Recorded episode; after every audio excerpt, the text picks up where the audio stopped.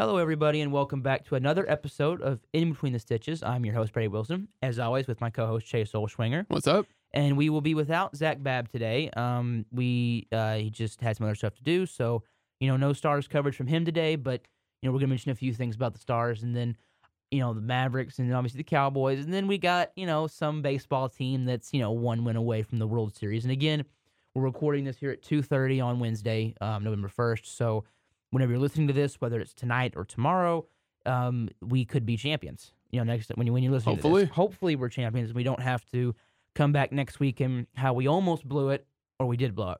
You know, I think that that's what we're hoping for. So, gonna start off with the stars here. I mean, great start for Dallas. Yeah. I mean, you know, and, and Duchene got his first goal, so I think that that was big. You know, he was kind of the big notable acquisition for us in the offseason. and they've just been playing really well. And it's been a little hard to pay attention because of the Rangers. You know, they, it feels like they've been playing on the, the days Rangers are playing. So once the season's over, I'll be able to give a lot more in depth look. But um, you know, what have you been seeing? From Yeah. I know. I'm the same way. I mean, it's been Rangers focus, Rangers focus. yeah, And, you know, it's even taken away from the Mavs I'm watching. But, um, I know, stars look great. Um, as you said, you know, getting his first goal, you know, Yeah. would be, a, you know, he only had, I believe, one or two points coming into the game. Yeah. So, um, a little slow to start, but, you know, it takes time. New environment, you know, you know, maybe some pressure there. And he, he's gonna he's gonna get rolling. Yeah, and you know, there's a lot of other stuff going on in hockey um, today. There's a lot of firings and some picks being, um, you know, taken away. So I, I if you know if Zach's able to join us next week, I'm sure we'll dive into that more. Sorry for kind of bare bones coverage for the Stars here, but we're gonna move to the Mavs. Luka has looked like a man, a man on a mission this year. Yeah. I mean, it, he's looked like the, like you said the MVP earlier, and then, I mean, it's just he he. It looks like midseason Luka because usually the problem with Luka has been it takes him a couple weeks to get going Right. until he gets into midseason form. He's in form right now, Right. And it's it's been fun to watch. Yeah, it's been a trend, you know, in previous years where he starts off, you know, in the first month of the season, you know, shooting like 30% from three, but it gets up to 40 or, you know, not 40, but, you know, high 30s. Um, but no, he's starting off on a tear right now. Yeah. Um, the Mavericks in general starting off on a tear. The one of three teams left remaining undefeated. Um, Mavs play tonight and looking to keep the, you know, looking to keep the the momentum going. Um, but no, they look great. Luka is on a mission, like you said. He's looking for that first MVP. Um, no Kyrie tonight, back to back games. Um, that's about it. But other players are stepping I up. mean, I mean, yeah, Lively's looked really good. Grant Williams, they've been talking about Williams and how much of an anchor he's been on defense. For Oh, yeah. and how well he's looking. He's given some offensive production too. You know, I think that it just feels like a more complete team. I feel like last year it was kind of a tiered team. It was you have your Luka, then you have your two or three really good role players. Like this is before the Kyrie trade, and Dinwiddie and and Finney Smith, and I guess you could put Kleber in there. Then you had your kind of lower tier, just your bronze players to put it in, in, in the gaming terms here, but. It just was. It was. It was not very good. And then now it feels like you have a lot more balance from Luka and Kyrie as your stars. Williams, uh, Derrick Jones Jr., uh, Lively. You have you know other guys are contributing, and then you don't have as many lower tier contributors as you did last year, which I think is is huge for you. Right. And you have a little more defense. Yeah, think, and, and Tim Hardaway. Jr. is out here going 20 points a game right now. But then he's been the most hot and cold player. Oh, of course. ever, he's always he's going to be that guy that's going to go, you know, eight for eight from three, or he's going to go two for 12. yeah. it- so there's no in between. But he looks good. The team looks good, and I'm excited, you know, to you know have more focus in them once the MLB season is over. yeah. Um, hopefully it's done tonight. Yeah, hopefully, yeah, it's done tonight. Um, and I think that once, you know, I think I, I, remember last year, and we were talking about is Jason Kidd really just a bad coach? Well, maybe he just needs. It sounds like he just needed that that off season to get ingrained with the team, figure out what the team wants to do. Just not going to be the name of our game. That's just not going to be what we do. But it looks better than it did last year Yes. which is which is huge. So, um, and then you know to move to the NBA here, I mean, big big one. James Harden Yeah. got dealt to the Clippers. Uh, did not did not see that one coming. It was kind of out of left field. I know that there have been kind of some tenuous relationships with him and Daryl Morey, but it was still just kind of the Clippers. Interesting. I that would not have been one of the teams I would have thought. I mean, they're building a team that would have been good eight years ago. Yeah. Well, I mean, the Clippers were, I think, his top target for sure, and the, that was the team going around. I mean- where he was, you know, find a potential destination. if that team's fully healthy, they're definitely going to be interesting to watch. That's the problem. with Kawhi, PG, and Harden, and then I, I've always loved Russell Westbrook. Yeah, of course, You know, with, Westbrook. with those four guys, and then who- who the who, who's their center? Zubac. Z- Zubac. That's right. That's right. I'm like I know him. I'm just I can't quite remember. That that's a good starting five. Yeah, it is. I mean, they're a good team. The problem is they're they're they're they built the team that again would have been amazing eight years ago when they were all healthy and young, and now you're just hoping you can get that production out of. Yeah. But it'll be interesting to see. Yeah, but no, it was a good trade for the definitely a great trade for the Clippers. They, you know, gave up Nick Batum and a few other pieces here and there, but it wasn't. They didn't. They didn't give up everything for him. It felt like the Sixers kind of made the trade that when that trade that you know the the the GM panics and has to do something and doesn't get what he really deserves out of the deal. It just it, and that's why you don't do what you know they've done, which is you, you hold on to the player until you get the deal you want.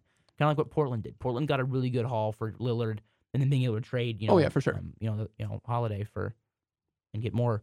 Um, But now we're gonna move.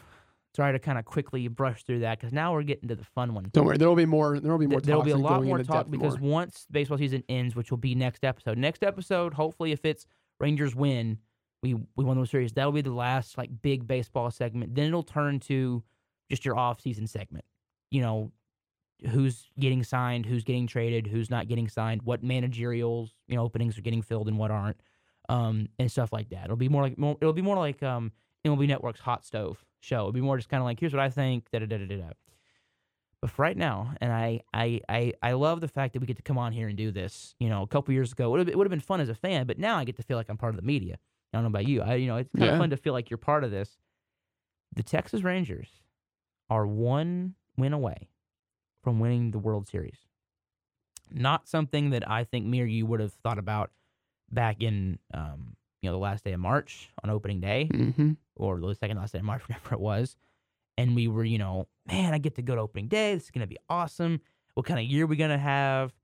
This is the year we turn it around. I remember that's why I, my family was, why do you want to go opening day? Why I want to go to opening day?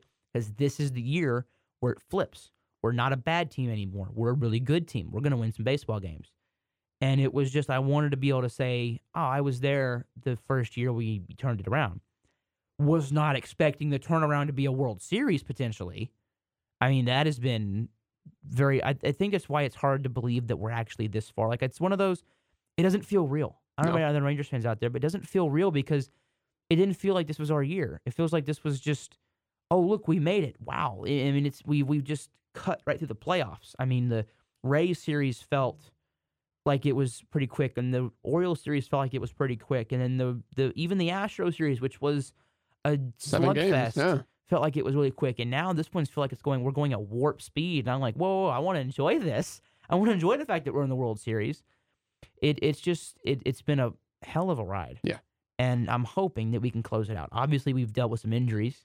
Um, Adolis, the second he he winced and he went and he pulled he point he I texted you and was like, it's his oblique. Yeah. Son of a you know, had some choice It's words crazy. He still it hit that 400 feet.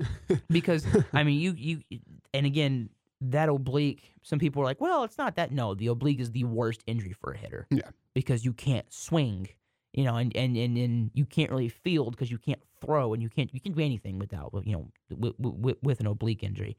And then Scherzer's back tightened up. I mean, it does sound like it could have been because of the line drive. Yeah. It, it, it hit his it hit Yeah. it, it hit his elbow lower back and it started to tighten up and he had some spasms and it was just um you know Burke came in and was Showed why he was not on the roster. on the roster. I mean, the, th- I don't know what happened to him. He was amazing last year, and this year he just it could just be relief pitching being relief pitching, and next year he'll come in and he'll have an ERA sub two fifty. Yeah.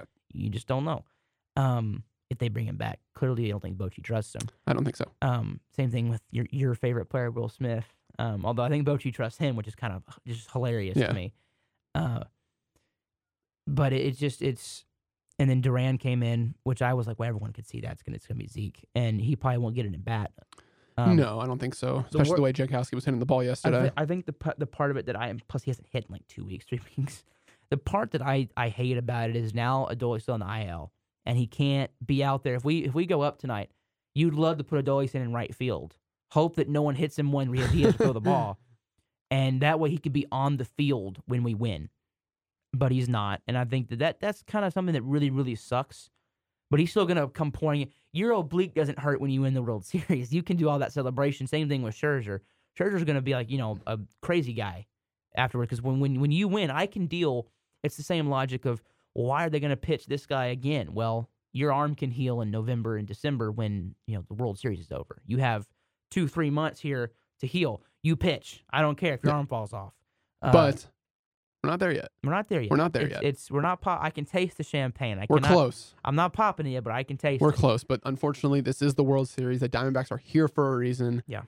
Uh, And You can been a- never count them out. You know they're a good team. They've been a resilient team. yes.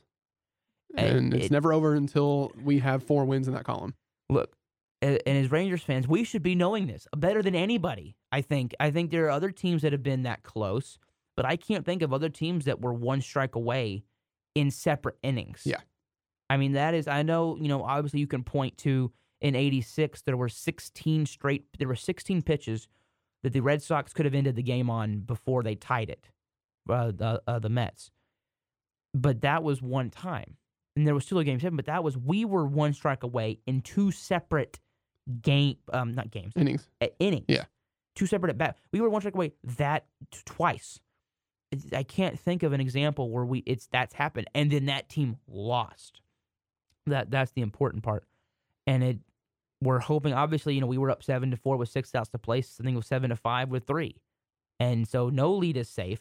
But you feel pretty good about going up three one with Eovaldi going tonight, Monty going game six, and what I would expect to John be Gray. a Jon Gray, um, and maybe Nathan Eovaldi. You you Yeah. go out there and pitch two or three innings Yeah. in relief uh, in game seven, but I'm hoping it doesn't get that far. No. I'm hoping we end it tonight. The only part, only, and again, I think the only other sucky part about ending it tonight would be you don't win it in Texas. Right. You would like to win it in, in, in at your home. I think that that would be just the coolest thing ever to win it in Arlington. Of course. But that's not that's not how, that's not what you do. But you, don't play I, like that. I want to win it now. you got to win it. I'd rather win it now than lose it in Arlington, Right. right? So, um, but this has been a this has, it's been a great series.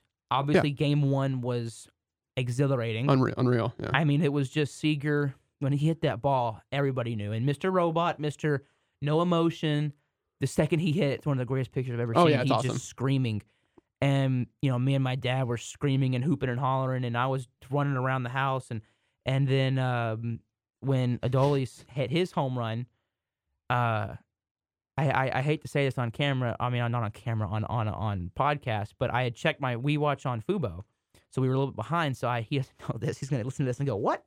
Uh, I checked my phone to check Twitter, and I just saw a notification, and I just saw Adolis Garcia, and I went, "Oh." I mean, I smiled, so I kind of sat like with my hand over my mouth so he couldn't see, and then it was like the next pitch. So then I had to pretend that I knew it didn't happen. But I was, it was still as exhilarating as it was, even if I didn't know it happened, just because it was such a, you know, go ball, go ball, because it didn't look Right. like it was gonna get there, and it just got right over the fence. And then game two, what kind of felt like you'd wasted all your bullets in game one, and you were just dead. Yeah. I mean, you just didn't have anything, and Merrill Kelly was just lights out. You, you couldn't, you couldn't touch his stuff on the corners there. And then you know, game three was, I mean, I feel like I was watching the game, you know, from my from behind my hands. I mean, it was just. I had anxiety. I mean, I had to breathe when that game was over, just because I was we you know we we went up three nothing and had to make that last. Yeah. Then that was definitely making me have a you know anxiety attack. And then last night was just so nice, just to see go up eleven was eleven to one at one point and just be you know what we can this is a shoe in we got this game, you know. And bullpen decided to make it interesting For sure. um, definitely show why that part of the bullpen doesn't get showcased as much. Um, but tonight, I think the biggest thing is Sborz and Chapman didn't pitch last night. You had to pitch for Clark. We didn't really have to, Well, but you did. Yeah. Now you have your three guys available tonight. And if they pitch tonight, you get an off day, they'll be available for game six. So you feel good about your your, your big three being able to come in. And um, I, I don't want to, again, act like we've won this thing. But if, I mean, is if the Diamondbacks win it, I would probably say their World Series MVP is uh, Ketel Marte. Would probably be my pick. For us, I really wish I could give it to Jon Gray. Two games where that man has saved our butts twice, and you know, but it's probably It's if- Corey if we win tonight, it's going to be Corey Seager. Not complaining about that. That's going to be his second World Series Don't worry, MVP Seager, Seager saved us too, though. you know, Seager saved us too, and I'm not saying that Seager doesn't deserve it. It's just one of those like, man, I hope nobody forgets what Jon Gray did Oh no, he was because twice he came in and was nails out of the bullpen. So I mean, looked looked like first half Jon Gray. Um, so I don't want to forget his contributions. Everyone has contributed. That's the big. Heaney last night went five innings, one run ball. Everybody has contributed to this, Adolis had the big speech had the big speech last night. Yeah. You know, it sounds like that that kind of galvanized the team. Jankowski came in was what two for four with some RBIs, and I mean it's just everybody is contributing. It feels like the stars are aligning for us, and hopefully we can just end it tonight. Put up, you know, put them to bed. Don't give them a chance. Um, and I think the biggest difference between our teams is not bullpen, it's not hitting, it's not anything else. I think the biggest difference, besides maybe that they've had some fielding miscues, a few, I think the biggest difference is that Torey Lovullo is a fine manager, Oh yeah, and he's and he deserves an extension, and he'll be back, and I could see them winning one in this window for them. But you can tell who the better manager is just by watching how the game's managed. You you can it is very apparent that when Lavello makes a decision, it just feels like he just is making the wrong one. When Bochy makes a decision, it feels like he's making the right one. The exception last night was probably one of Bochy's worst managed games, only because he he you're not going to bring in Sborz and Chapman in that game, so you're going to bring in your you know your lower tier relief pitchers, and then they gave they show, again showed you why that they're not coming in in high leverage situations. Right. But it feels like that Bochy has just made every decision right. You know, I, and I think one of the more again one of the more subtle ones is moving Garver up to the three and moving Carter back to the four, not for hitting purposes almost, but for matchup purposes. Because now in our lineup, there's no pockets. You go from a righty and Semien to lefty Seager to righty Garver to lefty Carter to what Young is a Young was a righty five, at yeah. five, Heim's a switch. Yep. Then you have I think who is who, who is at the seven? I, I feel like an idiot right now. I do too, and I don't know why. Oh, no, no, low, low, oh, low. yeah, they moved low. low. Sorry, Nathaniel Lowe. It's just, Lowe's been at seven. he's been Oh, at it's, seven. it's just weird to think because Lowe was, the- you know, he's our three spot the whole and, year. and he's a lefty. And then you have um, Taveras, who's a switch. And then you had Jankowski, who's a lefty. And then to Semien, who's a righty. Right. So I think that for the Rangers not having those breaking up the pockets because we know that the Diamondbacks love to play matchups and not allowing them to play the matchups fully to their advantage was a very smart move. And I don't, I can't really prove that it paid off, but it definitely feels like it could have because they were doing they were doing a bullpen game. And so you know you're going to get different looks. So break up the pockets. Don't let them have you know multiple, you know lefty against two lefties here. Um, another just Bochy looks like he's been here before. He just looks like Yes. yeah. And um, I got I got to backtrack to what you were talking about game one. You talking about you were with your dad, right? Watching Yeah. the game. oh I was I got to tell you a funny story and shout out to my dad. Um, he was got invited by one of his best friends um to go to the game, oh and he was there in game one. oh I don't know if you know where this is heading, but you can probably make a guess. Crowd's dead. Yeah. Bottom of the eight, or top of the ninth. Nothing's happening. So they decided to beat the traffic, and you know it's rainy, no and he left No. going after the top of the ninth. oh no Why? He's like, he's like, he's telling me on the phone. He's like, Chase, there were other people that were leaving. It was raining. You know, obviously there's gonna be bad traffic. no. And I was like, Dad, if Corey Seager is due up, a guarantee to come up, you can't leave. no. And then He I call him, and he's at his friend's house. Who went? Who they went together, and he, he just parked his car at his house and went back. They were watching. And I was like, Why did you leave? And, this is okay. and he's like, I don't know, but if that's what it took to win the game, I'll be okay with it. oh my god. Yeah, he, left. you i may i'm gonna take i'm gonna use that story when people i have other stories like again the one i have always gone Yeah. to why i don't ever leave the game early is i was at me and my dad were at u darvish's last start in texas Okay. the marlins drubbing was 22 to 10 we stayed and we saw Beltre move the on deck circle we would have missed it. We would have completely missed it. And so it was a great moment to see that. So that's it's, you never leave a game early. Yeah, especially uh, I was telling him, I was like, it's the World Series. Like, you it- paid money to be here. You, who knows if you'll ever be there again? It's my the thing I've always gone to is just that you can't say it's it's I've and I have bugged many of friends and family with this because they come on Brady we, I we, I want to go. I don't I don't want to stay. We're getting killed. I'm like no someone paid money for at least maybe it was me or someone else for me to be here I'm gonna stay I'm getting my money's worth for the full game I don't care how bad it is I never leave a game early I think he sat right where Seager hit it too, like in Oh. that in that vicinity. They were, you know, right in the outfield, like, Oh. you know, twenty rows behind Adolis. tell your dad that I am if he's listening to this I am sorry like that oh, was Oh, he'll, he'll be listening. Oh. Yeah, Oh, why? I mean, it, the World Series. I mean, when we got killed by the Astros in Game Three of the LCS, I said I ain't leaving this. This is too. I'm having fun, even though we're losing. Yeah. You know, that was the most fun I've ever had at a loss. Um.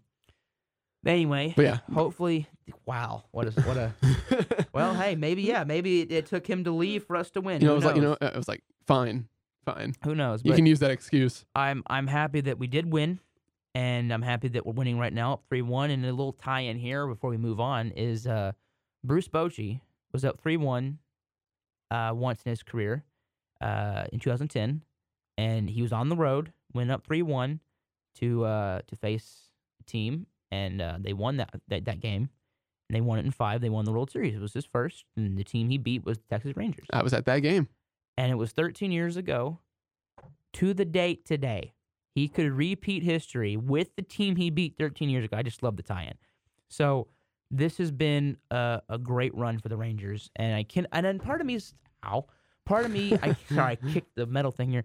Part of me can't wait for the off season just because it's less stressful. What are what are we gonna do? I mean, we You know we're we- gonna do we something. We had Semien and Seager, then you had DeGrom and Eovaldi and Heaney and Bochy and Mike Maddux, and can't forget Mike Maddux and all this.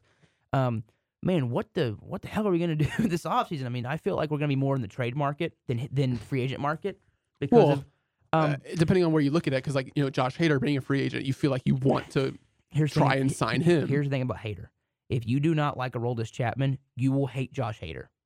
It, he is the same when he has his control. You're not touching him. When he doesn't have his control, he's gonna give. It's one of those people where I want Josh Hader. Well, first of all, I don't like the fact that he is he practically quit on the Padres and said I'm not pitching two innings because free agency and we're out of it. And I don't like the fact that he. It was one reason why I was worried about Chapman. He felt like he quit on his team, but see, Chapman got punished for quitting on his team. He had to go. He had to go play in Kansas City for the first couple months of the season. So he Yeah. got he got punished for it. Hader needs the punishment for quitting on his team, and I just don't know. I you know what I mean? I just it's just I'll not- settle. it's I'll just- settle for David Bednar. I I've looked at the free agent market for that, and I think the biggest name that I would love to bring in is Hector Neris. I would love to bring in Hector Neris. He has pitched in the postseason. He didn't have a good one this year. That was fine. He was facing us, Yeah. so I, I was okay with him not having a good one. And there were a couple other guys that I'm like, I wouldn't mind bringing him in. I wouldn't mind bringing him in. But I think what my Rangers fans need to understand is that we're not going to get a whole new bullpen next year. I mean, I could definitely see the majority of the guys next year's bullpen being guys that were here this year. I mean, you look at Leclerc's going to be back. My God, if they don't at least pick up his option, I could see him getting an extension though. I'd want to bring back Chapman, obviously Sborz, and then and then who else are we talking about here? I mean, I think that Jonathan Hernandez would be in next year's bullpen. Oh, yeah, for He- sure. He pitched well down the stretch Yeah. after maybe figuring some control out.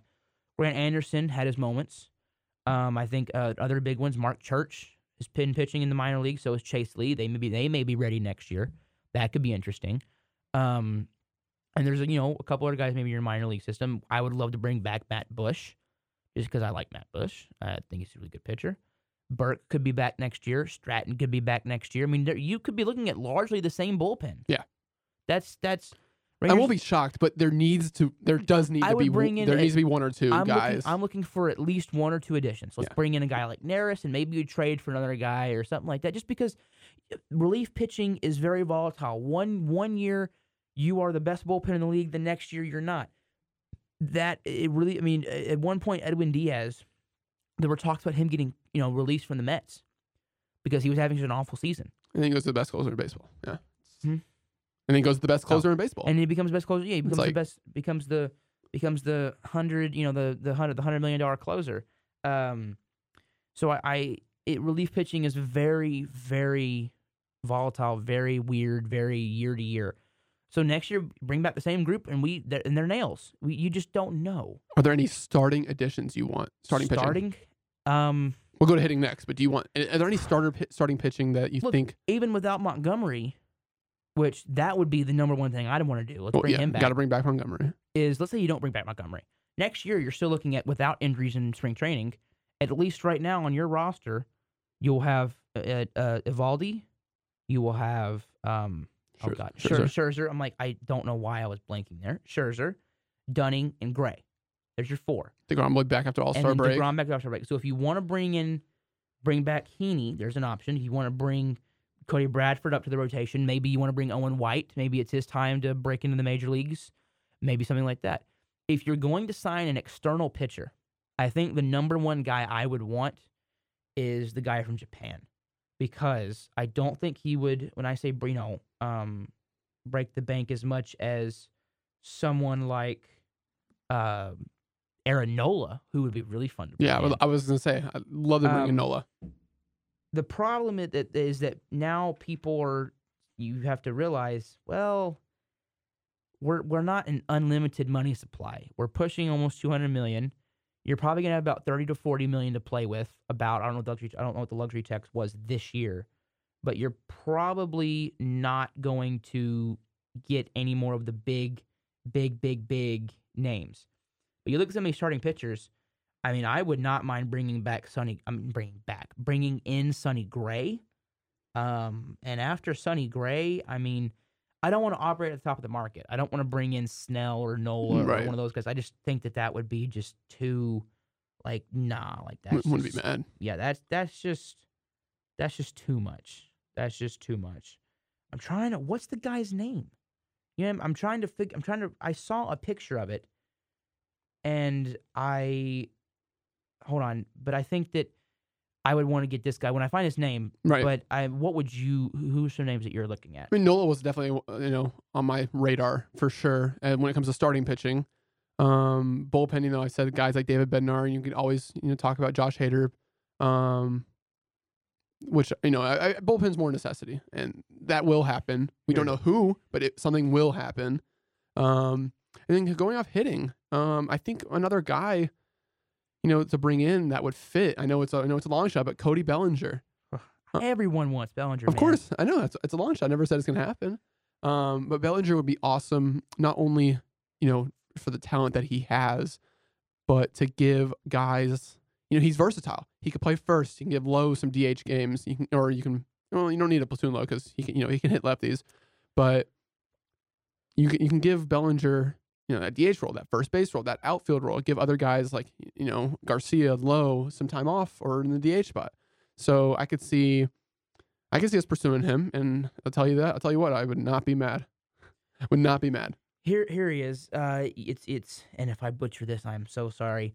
But I'm. It, it looks easy enough. It's Yoshino. Yo, yo, oh wow, am I struggling? Yosh, Yoshinobu Yamamoto. Oh yeah, This guy, 25 years old, this season. So this was this season, 17 and six with a 1.16 ERA, Whew. 176 strikeouts in 171 innings. He struggled in the postseason, uh, really bad in the postseason, um, actually. But I mean, this guy, 25 years old. I mean, um, and, and, and, and here's what he throws. Receives, uh, I'm a, this is quoting from a CBS Sports uh, article here. Yamamoto receives high marks for his command over a, a, a varied arsenal. He throws a mid 90s fastball about half the time with an upper 80s splitter. Most guys from Japan seem with those splitters, serving as his main secondary pitch. He also worked in a mid 70s curveball and a low 90s cutter. Each of those pitches has gone for a strike more than 65% of the time this season. Uh, nodding at his above average geography, Yamamoto's splitter is his best pitch when it comes to generating chases and whiffs. He's listed at just 5'10. These days, that could work to his advantage as teams have warmed up to the vertical approach angle concept. So, I mean, this guy, she's, he's going to command a lot of money, yeah. but I'd be very in- intrigued at bringing him in and seeing what he can do. Um, I mean, there's always a concern with, with, with Japanese players. You know, how is their game going to translate here? Some guys are like Shohei, and it takes them a little while, but they get acclimated. Some guys like Darvish, where they step in in year one, they're a game breaker. Not So to we'll- mention Ohtani's another guy you could go after. No, everyone, I want to I want to just say this in the podcast. If we sign Shohei Ohtani, first of all, um, I, I'd probably cry tears of joy, but it's not going to happen No. because I mean that would push you over the luxury tax. Before, I think the biggest thing that we need to do besides Montgomery is give Adolis and Nathaniel extensions Yeah. now before they win anything else. Before I mean, Adolis could win a Gold Glove this year, and I mean you don't want to win anything else. And the ALCS MVP, gonna be a big extension. He's he's gonna want a lot of money, and I think that it it's hopefully we can get those guys to be a little more a little, a little reasonable. Hopefully they're not wanting the top of the market, and we can say, look, we want to bring in other guys. Would you be willing to take a little bit less? You know, so we can bring in other players to help this team. Um, I trust Chris Young to be able to sell them on. Let's you know, let's. But um, we will see what the Rangers do in the off season. Um, and then looking at other stuff in baseball, we'll get to more of the managerial openings and everything next week, and then we get to that. But um, for right now, uh, the big one, Bob Melvin to the Giants, obviously very reminiscent of Bruce Bochy going to the Giants, coming from the Padres, uh, getting permission to seek you know, uh, a job with the Giants and it working out. So maybe the, the Giants are hoping it works out the same way. Um, I don't know how Varhan, uh, how Farhan Zaidi is going to work with Melvin because Melvin's a little more of that old school. You give me the players, I manage them, and I think Zaidi is kind of one of those. I want the analytics based. I'm a nerd. I want you know, I want all the numbers, and you know, we'll we'll, we'll see how it all works out. But I, he's he's a hell of a manager. Yeah, for sure. and I feel Giants like, are trying to you know continue a trend that Yeah. started and I feel like with years San, ago. with San Diego, it was a matter of AJ Preller's just kind of a cult of personality, and kind of has problems with um, just being him. He can acquire the best players, and he's very good at all of that, but he just doesn't know how to. It sounds like he doesn't know how to manage an organization, um, which is unfortunate. And now we're gonna move. I mean, there's just the right for the Rangers, and once we get past the Rangers, we'll be moving into Hall of Fame. Me and you may have some steroid era. You'll be getting to see how I feel about all the Hall of Fame stuff, and I may go on some rants about why Bonds and Clemens are not in the Hall of Fame when they should be, and a couple other guys like Sosa and McGwire that should all be in the Hall of Fame. Um, Rangers lineup just got released. released. Rangers lineup just got released. Let's. uh There are some, there's a little differences. Okay, Um, okay. Well, it hasn't been released on my phone yet. Marcus Semien, Corey Okay. Seager, Evan Carter back to the three spot. Okay. for Zach. Gallen, Mitch Garver in the cleanup, Josh Jung, Nathaniel Lowe moves up to six, Jonah Heim, Leody Taveras, Travis Jankowski with big game Nate on the mound. That's that's fun. That Same is- names, different orders. That's a big. That's a, that's a hell of a lineup right there. You know, I, I like that Leody Jankowski at the bottom. It gives you some speed. Kind of play what the Diamondbacks play. Um, but once we get past you know, the Rangers, we'll be talking about um, you know, some some Hall of Fame stuff. And actually, that was one of the things I did want to mention um, before we move on, is that so the Veterans Committee did release their um, ballot for this year. And for those that don't know what the Veterans Committee is, they're the people that help put in um, Hall of Famers that maybe were, you know, glossed over from, uh, that's not it, from previous years. Um, they also are good at uh, doing, at, at uh, they put help put managers in and executives. And I'm trying to find where it is, and I, I'm just gonna search one of the guys that was on there. I remember most of the people that were on there, um, but I am going to read off the names, and I do want to. I'm trying to find the article that was from the it was from Trade Rumors, but we're gonna we'll just do it this. Um, here it is. The other finalists. So so here was so here were the here was the list of finalists. Um, and it was no players this year. It was all Joe West. so it was uh, ex Mets, and I know his notable other notable teams. Um, you know, he managed the Nationals. He managed some other really good teams in the '90s. But Davey Johnson, best known for the '86 Mets World Championship team. Um, manager Cito Gaston, who was manager for those great back-to-back Blue Jays teams, the first um, African American manager to win a World Series. Uh, the great Jim Leyland, who was obviously the manager for the Marlins in '97 when they won.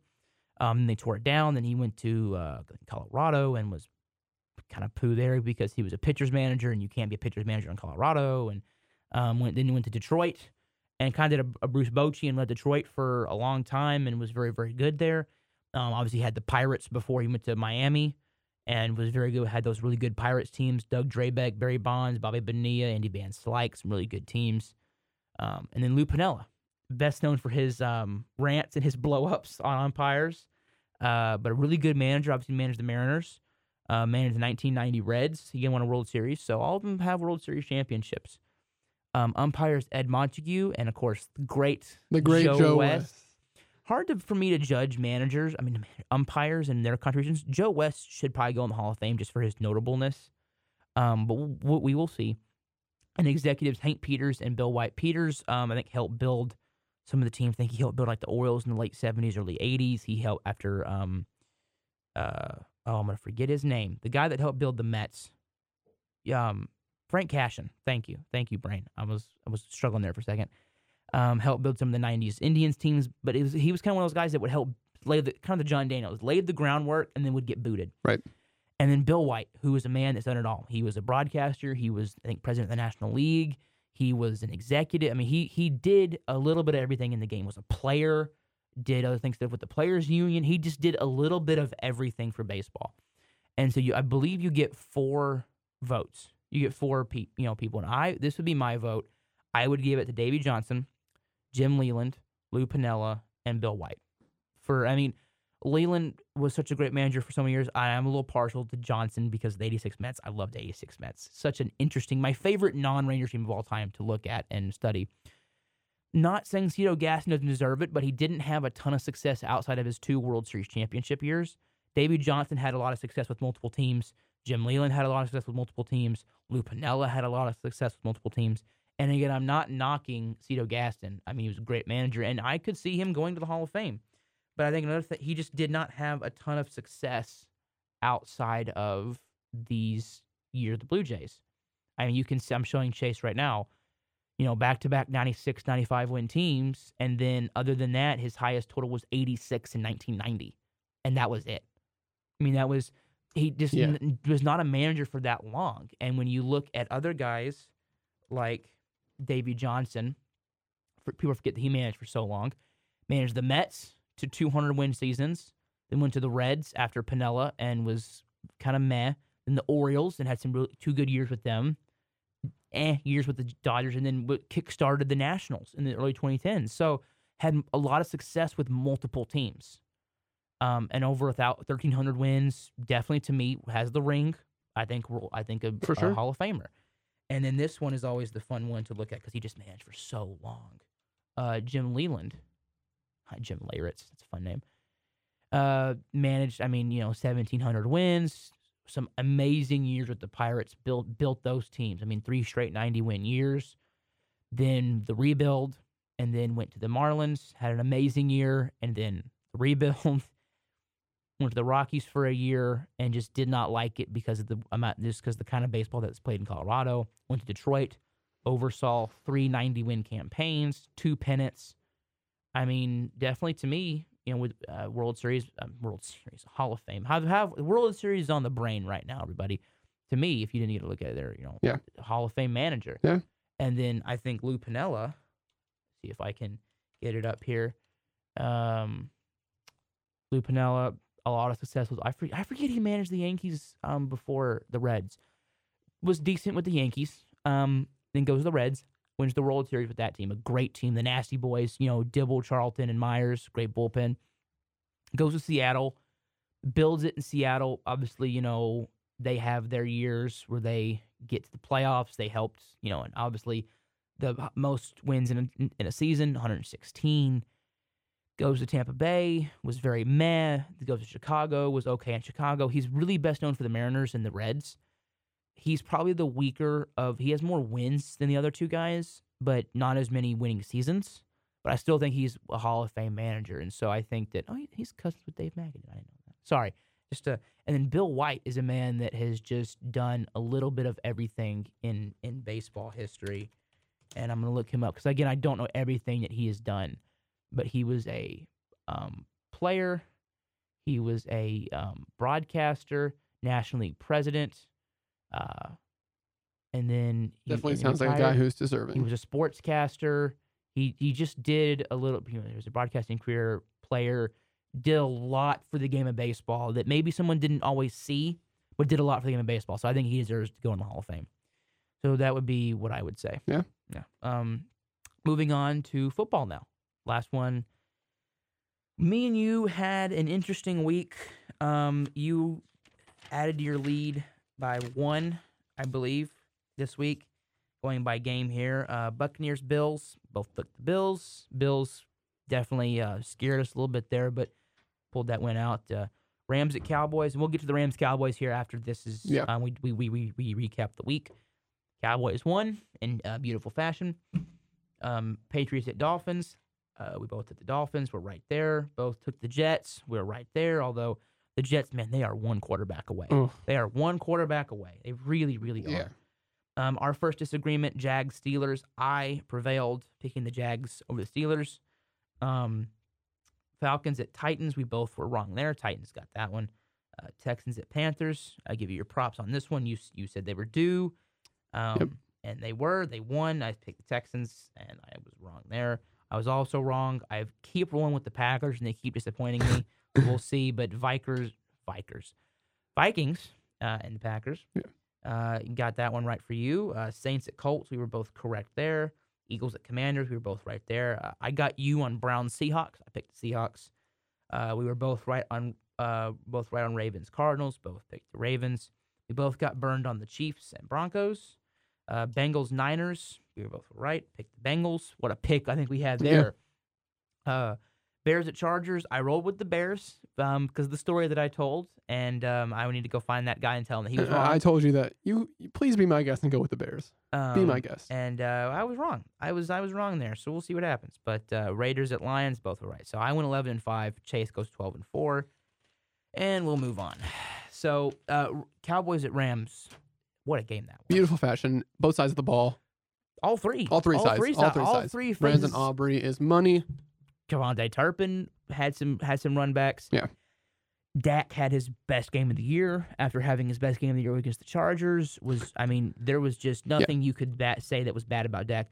Well, he threw an interception. Yeah, it was tipped Yeah. twice. It was tipped twice. You can't. There is no logical explanation. There's no logical reasoning skills you can use to say that that was Dak's fault. No. he put it a little bit high, but it, It, was, it was a little, tra- it it was got- a little traffic. it got tipped at the line. Yeah. What do you want Dak to do there? Th- phase the ball through the guy's hand? I mean, it just, just you know, Yeah. sometimes you just, you just, you just, you can't please the Dak haters. but besides the point, Dak played fantastic. He was unfortunately. Ru- ru- unbelievable. and you didn't. need- I was happy that McCarthy didn't. Well, let's run the ball now and piss this game away. Nope. McCarthy stayed to passing the ball, and it worked. Brandin Cooks is coming on Yep. now. I mean, this is an offense that's rolling. We're clicking. It's nice. Um, hopefully Tyron will be back at left tackle. Um, against the Eagles, it doesn't sound like the Chuma will be out for very long. I don't know what the injury was, but it sounds like it wasn't as serious. as Hopefully. Tyron will be good to go next week. Yeah, and, and Richards played pretty well. You know, Yeah. Au- Au- Asim Richards, I liked him out of North Carolina. Just wasn't really sure. You know, I mean, he looked pretty good.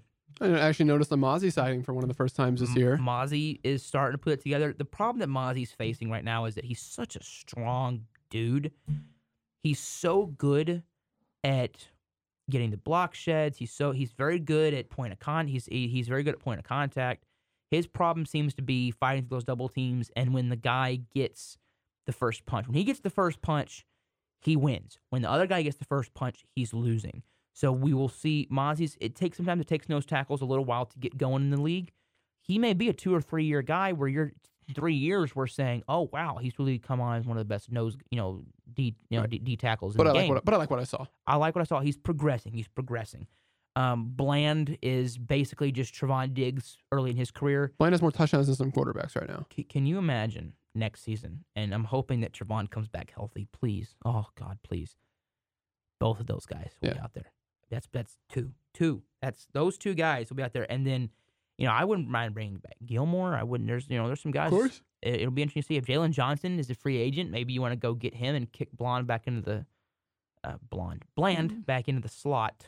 I got the O and the A mixed up there, but I thought it was a really good game from the Cowboys. I was very pleased with what I saw Yeah. heading into the big week this week. So heading into this week, here we go: Titans, Steelers, Thursday night football. Who do you want to go? I mean, Listen, this is I'm gonna go with the Titans. I I, like what I saw with from Will Levis. I did too. Yeah, I, I like it. So, uh, Cowboys at Eagles. This is the um, it's a big one. We're gonna preview it now. Uh, I'm not. I'm not gonna wait. Man, this is the big one. This is. I mean, I just there's no other way to say it. This is. And last year we didn't get to see this because Dak was hurt the first time. Yeah. And then Hurts was hurt hurt. the second time. Right. So we have not. And there's not a ton of injuries on both sides. Yes, we're missing Diggs, but that's about it for us. And so there's everyone is pretty much fully healthy, and it is going to be a heavyweight matchup for the Cowboys and the Eagles. I, the Eagles are the best team in the league right now, but I just don't feel like they're playing like it. It feels like in every game they want their opponent to win, but they just have too much talent to lose. right. And it, and they, and then that's what I feel like the Eagles are playing like. So if we can take advantage of that, oh, we can win this game easily. Um, and this will be such a highly scrutinized game because Hurts has been playing like kind of kind of crap. Turn the ball over. He's playing like Dak. You win games, but you're turning the ball over. It gives you anxiety. And Dak is playing like Hurts did last year, keeping the ball pretty safe, some fluky stuff, and we're winning and we're winning ball games. As long as you don't play like you did against the the uh, the Niners, uh, you'll be fine. This this will be a game because every it, it- man, if we beat the Eagles and and Dak outplays Hurts, I don't want to hear Joy Taylor, who by the way, me and you could do her job. um, we should be doing her job. Uh, LeSean McCoy, all those guys except for uh, Emmanuel Acho, I truly believe we could do a better job. Most of the guys at FS1, I think we could do a better job than Skip Bayless, Colin Cowherd, that stooge that Cowherd has next to him that doesn't know anything about sports. Yeah. Um, it it's um yeah I'm throwing shade. I don't like him. it's just not. It's Colin Cowherd's the guy that they should trade Ohtani for draft picks, not knowing you can't trade draft picks in baseball, moron. so anyway, anyway, I, I digress. Um, What do and you? all of the Hurts truthers can't say jack crap if Dak outplays him. What are you gonna say? Well, uh, Hurts has been to Super Bowl. Congratulations, but that was last year. This is this year. You and you didn't win that Super Bowl. with all that being said, who you got for the game? well, this is this is where it gets fun. Um, you know, I, I, I, I'm, I'm gonna have my confidence. I mean, the Eagles are a good team, man. They, um, they, th- their talent is just, and they play physical. That offensive line hurts. Is a really good quarterback. That defense, that defensive line is just. I don't want to face it. I'm worried what they're gonna do to us. You know, I mean, the the Rams were having a pretty good day against us. I mean, if the Rams, and they have Aaron Donald, but still, like, Eagles have four or five dudes that can that are amazing. the way the. Rams played is that they forced Dak to beat them, and Dak came Did, through. Dak beat them, Now with the Eagle situation, they're going to do the same thing. They are And- going to force Dak to beat them. and I think that that's the wrong move. I actually think that what the Eagles should be doing, their secondary has been given a lot of problems this year. Right. What I'd be doing is I would be lightening the box, and I would allow my defensive linemen and trust that they're going to stop stop the run. Because if you watch our team, man, our scheme is awful running the ball. And I can't give you what the solution is or what the exact problem is, but I can just tell you something's off when we run, when we run the football. It's just not the same. So, Yeah. Something is off. And it just, I don't know if it's a scheme issue, I don't know if it's coaching, I don't know if it's players. Is it I- Pollard not being able to handle that number one role? I don't know. Yeah. It, it's interesting um, to to try and you know deep dive that, and I probably will do it a little more deep dive when the Rangers aren't playing. Again, the Rangers are taking up a lot of time right now. Um, if I was the Eagles, I'd play back, let my defensive linemen and one linebacker, two linebackers Yeah. take care of it. I don't need to stack the box. I need to worry about Cooks and Lamb and Gallup and those guys, Ferguson. Um, if I think if they do stack the box and they if they blitz, man, McCarthy's gonna have a field day. McCarthy's gonna dink and the the dink and Dak offense, and we're gonna pass all over him. So I'm going the Cowboys, even though the Eagles are that good. Even though they're this and that, I'm going the Cowboys. Chase, you have the floor. All right. So I am going to take the Cowboys right now. Okay. I'm going. I'm going with them. It's not a homer pick. It is. Oh, yeah. Well, I mean, it's a bit of a homer pick. I don't like the Eagles. I love the Cowboys. They're my team. But it's not what I'm. I'm not basing it off of like how I did for the 49ers, where um I was like, you know what, I'll take the Cowboys because like I love them and I want them to win. But no, I think the Cowboys are going to come through. I think we are going to backpack off of what we had the last you know, three weeks, even going into the bye week, you know, working, having a great game versus the Chargers, going in that bye, coming out of that Mhm. bye, and really showing some dominance against the Rams. Uh, and I think that'll carry over. Uh, I think, as you said, you know, the the the the Eagles, excuse me, uh, secondary has been struggling. yes. If their front seven, you know, can't come through, I think I think we got this one. I do. I think it's a little different than the Niners game. I think now, if we play the Niners right now, I think it'd be a different game. But, you know, the Eagles are going to be like the 49ers, are going to have some tricky play calls that Dan Quinn's going to have to adjust to. And Yeah. we're going to have to be ready for that because that's what beats us. When we, the offenses do things that a lot of offenses don't do, it messes with us. It's been a trend for years with the Cowboys. Right. They're not used to seeing that trickery, which is weird. It's like, well, you know, these teams do it, so be ready for it. Right. Um, but I'm gonna go with the Cowboys. I am. I'm confident. Right. Um, and I think that you know, it's not a homer pick. We're we're both we're both very confident in the Cowboys' ability to win this football game. Um, it's It's no shame at the Eagles. The Eagles are a fantastic team, and I would say that they are the best team in football right now. right now, but I think if we if we beat them, that just proves everybody that look There's no. There's the no. Broncos just beat the Chiefs. if we I can mean, beat what the Eagles, hell? there are no true number one contender. Like, And- who is the number one and, pick? And to pivot for a second to this, and this is why it pissed me off so much that we did nothing at the deadline. And I'm okay. You know what? I'm going to disagree with myself there for a second. Not that we didn't do anything. Other teams didn't do anything. That's fine. You don't have to do something. The problem that I had was the Cowboys were looked around, and every other NFC team, the Lions, you had the Seahawks, you had the the Eagles made a deal. You had, I mean, who else? Who else? Who else? Who, who, who, who else am I missing? The, 49ers getting the Chase Young for a third Chase round Young. pick. Thank you. My a God. third round Chase pick. Young. The other NFC teams realize every other everyone else is as good as us. Yeah. We need to get better. And the Cowboys looked around and said, "Nah, we're good. Nah, we we can win with this." The same, and I'm not gonna cuss, but I really want to. Uh, the same freaking thing that we've been doing the past several years at the trade deadline. Except, I mean, last year, yeah, you went out and got Johnathan Hankins. Okay, that was a good addition. But that you made one.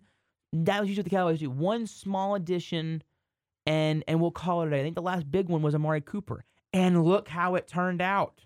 You made the playoffs. You won a playoff game that year. You can't say, well, just Jerry saying we have a good group of guys. I don't care. You you need a great group of guys, not a good group of guys. Well, we we believe that we have. I bet you do believe you have the team that can win it. And we do. We do. The point is, is you're not. You're supposed to think we have the team to do it. So why don't you add to that team? Why don't you say, hey, we're really, really great. Let's be even better. What a revolutionary idea, Jerry. you did it in the 90s. You saw you were good. You kept adding. You added Deion. You kept adding people. Now you you're doing a different strategy. You're going, well, no, no, no. We we can we can win and be okay. And there the Cowboy strategy is a good strategy, I think, for fans in some regard because the strategy the Cowboys have is that we're going to be competitive every year and hope we get into a championship and win one. That's a decent way to build a team if you're going for season to season contention. If you notice the Cowboys, rarely have we been an out of contention team. Rarely. And at least since even since the 90s, right? There have been those years between the Aikman and Romo years. There were some lean years in there. From Romo now to Dak, there have been very, very few seasons where we were out of it. 2020 and 2015 are the two biggest years that come to mind, and that was because your quarterback Injury. got hurt. Right. The way the Cowboys build is we're going to hold on to our draft capital and and add that way and try to make smart free agent moves, not big ones, and hope we luck into some good players, which sometimes happens, and sometimes you get Dontari Poe, sometimes you get John, and sometimes you get Jayron Kearse. That's what that's the game they play. And it's again a great strategy because my team's never out of it. My team every year, I'm confident we could that we can win something. But it's not the true way to win a Super Bowl. The Rams, yeah, they're kind of screwed right now roster wise. They won one. You think they're mad about it? You think they're sad right now? I'm sure Rams fans don't like watching the football that's being played because it's a what have you done for me lately? But they have a ring. They can look back and say, well, we won one. We went all in. The poor Saints have nothing. they went all in and got jack squat. Yeah. But the Cowboys have the team to go all in, and they refuse. Year in and year out, they refuse to make the necessary moves. Well, we got Cooks and Gilmore in the offseason. That's great. You should be doing that anyway, then going and getting more players at the deadline. And I'm not saying they should have got Derrick Henry or Chase Young or anyone humongously notable, but I thought call up the Titans and ask, what do you want for Jeffrey Simmons? What what do you want for get a couple guys? Get somebody. Go get a corner. Jaylon Johnson wants out and he doesn't want top of the market money. Go get him. Could you imagine that team being able to rotate those guys? Now you can have Jaylon Johnson and Gilmore on the outside and put Bland back in the inside. Not that Bland's done a bad job, but it allows, and J- Jourdan Lewis can come in on special packages. I mean, that's We're playing like they're we're not gonna have an injury. Yeah, that's you. Well, we got Gilmore, so that, you know, so that if one of our guys got hurt, he could step up. Cool, that happened. What happens if Gilmore gets hurt? He's getting older. What happens if Bland gets hurt? What happens if Jourdan Lewis gets hurt? We are looking at Noah Igbinoghene, Eric Scott Jr., or freaking Nahshon Wright in there. Yeah. I mean, that's not a fun thought. now, receiver, you can handle some injuries. Yeah. But it just it, it it's mind boggling to me. Ezra Cleveland got dealt. Was an offensive lineman. First six round pick. You wouldn't I'd have given up a fifth. You you couldn't go and get you, you couldn't go get that. That's what pisses me off is that if they had said last year at least we knew they're trying to get Brandin Cooks. And I didn't want to give up the second round pick, and I thought they made the smart move to wait. They were smart there. But at least we knew they were trying for something.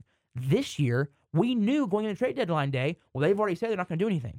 So If they do something, then they were lying and trying to, you know, use the media. If they don't do anything, they're idiots who said, well, we're not going to, and, and made us all mad. I just don't like the approach to the deadline. Well, we feel we have the the, uh, the team right now to win. Well, clearly, other teams that have beaten you and are as good as you, they don't think they're good enough. So how can you think you're good? The Niners didn't think they're good enough. The Niners kicked your blank on national television, and they went out and got Chase Young. So what are you doing to add at the deadline? Nothing. You think that you can now? You think you couldn't beat them before? Hmm hmm hmm. Imagine Nick Bosa and Gregory and Chase Young coming at you, and then, I mean, I just am. I can't be the only Cowboys fan here that's feeling like this. Like you refuse to do. If they if they had to come out, lie. Well, we tried to go get somebody, and they they wanted too high of a price. Lie to us. Make us think you tried. You you you just said, well, we don't even want to try. We're not. We're not even gonna. We're not even gonna pick up the phone. I don't understand that mentality. If I'm trying to win a Super Bowl, I'm to do everything. I'm, I'm to call every other team who is who on. I'm to call the Niners. I'm calling the Eagles. I'm calling everybody. Who on your team is eligible to be traded? I'd call the Giants. Leonard Williams. What would it take? Imagine him on that. Woo, that'd be fun. But no, let's just sit on our hands and watch as every other team that we're gonna look at, that we're gonna probably be facing in the playoffs as they get better in areas that they some of them areas that they needed it. And now you're gonna to face them in the playoffs and hope and pray that you can over that the team that you like so much. And so now I'm like, well, this season's to be fun, but hopefully we don't get injured because if we get injured, we're really screwed. But right now, I feel we're at a competitive disadvantage to the Niners and the Eagles. And I feel I could argue, I mean, the Lions, the Lions maybe. The Seahawks got better. This Seahawks team, man, could be really fun in a year in, in another year or two of building. It, it it it boggles my mind. They they they try to spin the media. Well, we don't have the cap space. Get a rental. Get somebody. It just, ugh. Yeah. It just bothers me if you can't tell by my little rant there. So well now, said. Thank you. So now we're gonna move to uh, the rest of the games here. Uh, Dolphins at Chiefs. This is a big matchup right here. I mean that that's I, I'm gonna say that I'm I'm. What What are you gonna say? I want to see what you have to say. Um, I don't know how the Chiefs gonna respond after that game against the Broncos. How you know the Dolphins? I'm going. I'm gonna go Miami. I think that's gonna be my pick. I think they do respond. You think they do respond? I think they Chiefs? do. I'm gonna, but no, no, no. I didn't say that. Oh well, okay, okay. I didn't say okay, that. Okay. I just think they respond. So Not respond in the winning fashion, maybe. So, I think they respond and make it a competitive game where they have the opportunity to win the game. so who are you going? But I'm never going to bet against Patrick Mahomes. Give me the Chiefs. The Chiefs. I just scratched it out. Well, I wanted you to write twice. Well, thank you. Waste my ink. Uh, Seahawks at Ravens. I'm gonna I'm gonna go Seahawks. It sounds a little bit of an out there pick, but I'm gonna go. I got, I got to mention uh, real quickly some great matchups this week. There are, there are, and I'm hoping that. I think these, and these are from the 12 o'clock matchup. So Yeah. my, you know, our team's at, at three, so we're Um, good. I'm going to go with the Ravens. Ravens. All right, gonna disagree there. Uh, Cardinals at Browns. They just traded away Dobbs. Murray's back. I don't like. How I don't think Murray's gonna starting. I look. think I'm Tune's gonna, starting. I'm gonna take Browns in this game. I'm going Browns. Browns, yeah. Uh, Bucks at Texans. Give me the Texans. Again, I've said it before. I like this Texans team. I could see them sneaking into the playoffs at this point. Now, that sounds crazy, but I'm just saying I could see it. Yeah, give me the Texans. All right. Uh, Bears at Saints. Give me, give me the Aints. Give me the, give me the Saints. I don't, no, no, Bears. No, um, I swear if they pick tonight, today, or Sunday to be like, oh, we're gonna do, I swear I'm gonna be pissed. Give me the Saints. Give me the Saints. All right. Well, at least we'll we'll be wrong together on that one. um, Vikings, you know, not going to have. I mean, uh, how much can Dobbs do? Is he even going to play? Is he going to know the playbook enough? Uh, give me give me Atlanta in this game. I think the the, the Vikings are just in dysfunction. I don't even know if Dom's going to start. That's what I'm saying. Is does he know the playbook well enough to play quarterback? You know, other positions you can get by. Jaren Hall. Um, Oh God, Jaren Hall. Whew. you know what? I'm going to go with the Vikings. Okay. I think they're just a more talented roster. I think Even without Jefferson and Cousins and. Yeah. Okay. Yeah, Well, I think they are. Heineke's getting his first start, so who knows how that'll be. Here's here's a big one: Rams at Packers, and I am going to go with the Packers. Just got a report saying that Matthew Stafford did not practice today. Who? Matthew Stafford did not practice Okay. today. I'm going the Packers. I at Lambeau at home. Give me, give me the pack. Yeah, I'm gonna go with the Packers. I'll be right here eventually. If Stafford plays, he's, Um, I'm taking the Commanders at Patriots. I mean, the Commanders look pretty good, but they've traded away two off defensive linemen. I think their team is going to be just very dis, just very dissonant, very just. Uh, I, that I- offense is rolling though. Give me the give me the Patriots. I'm picking New England here. That offense is rolling, but you know Belichick knows how to shut it down. So give me the Patriots. Patriots. All right. Colts at Panthers. Big matchup. Um, I think it would have been if, if Richardson was healthy. Yeah. Um, g- you know, give me the Panthers rolling. Give me the give me a, a Panthers two wins in a row for them. What do you think? Yeah, I'll roll with you on that. I'll roll All with right. you. Uh, Giants at Raiders. Raiders are just dysfunction. Give me the Giants. I'm gonna take the Raiders though. Raiders. All right. Bills at Bengals. Sunday night football. This is uh this is a big one right here. Yeah. Um, you know, hopefully, you Hope know, I no mean, other incidents happen no other incidents. like last year. I, I I wanted to mention it and be very nice. I'll, I'll do it. it for you. Yeah. Thank you, Chase. Um, hopefully we we can get out of this one and and obviously a very sad situation. We're happy that he's back. that He's Yes. playing again, but very sad. Hopefully this is this doesn't go like the last time the Bengals and the Bills play each other in a national television game. Um, that was Monday Night Football, but still. Um, give me the Bengals. They're rolling. Bills barely beat a Bucs a Bucs team. Give me the Bengals. I'm going Bengals. Uh, and then Chargers Jets. Give me the Chargers. Although I would not be surprised if the Jets pulled that one out. I won't be either, but I'm gonna take the Chargers as a All right. safer pick.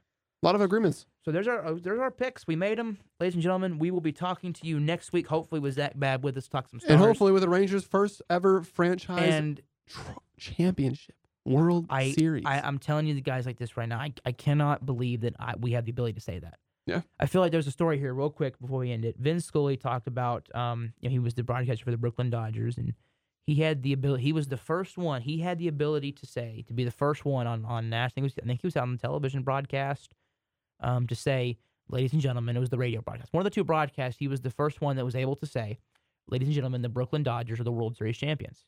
They never won. And someone was like, How could you be so calm? And he joked, Well, I couldn't say anything else, or I'd have been screaming into the mic with happiness. So I feel kind of like that. Like, man, we get to sit on here and say the Rangers could be World Series champions Yeah. next week.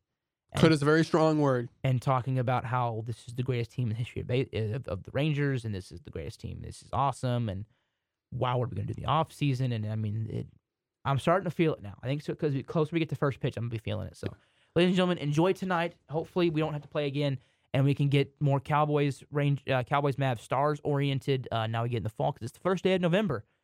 It is it is November. So here we go, ladies and gentlemen. Talk to you next week. Have a good one.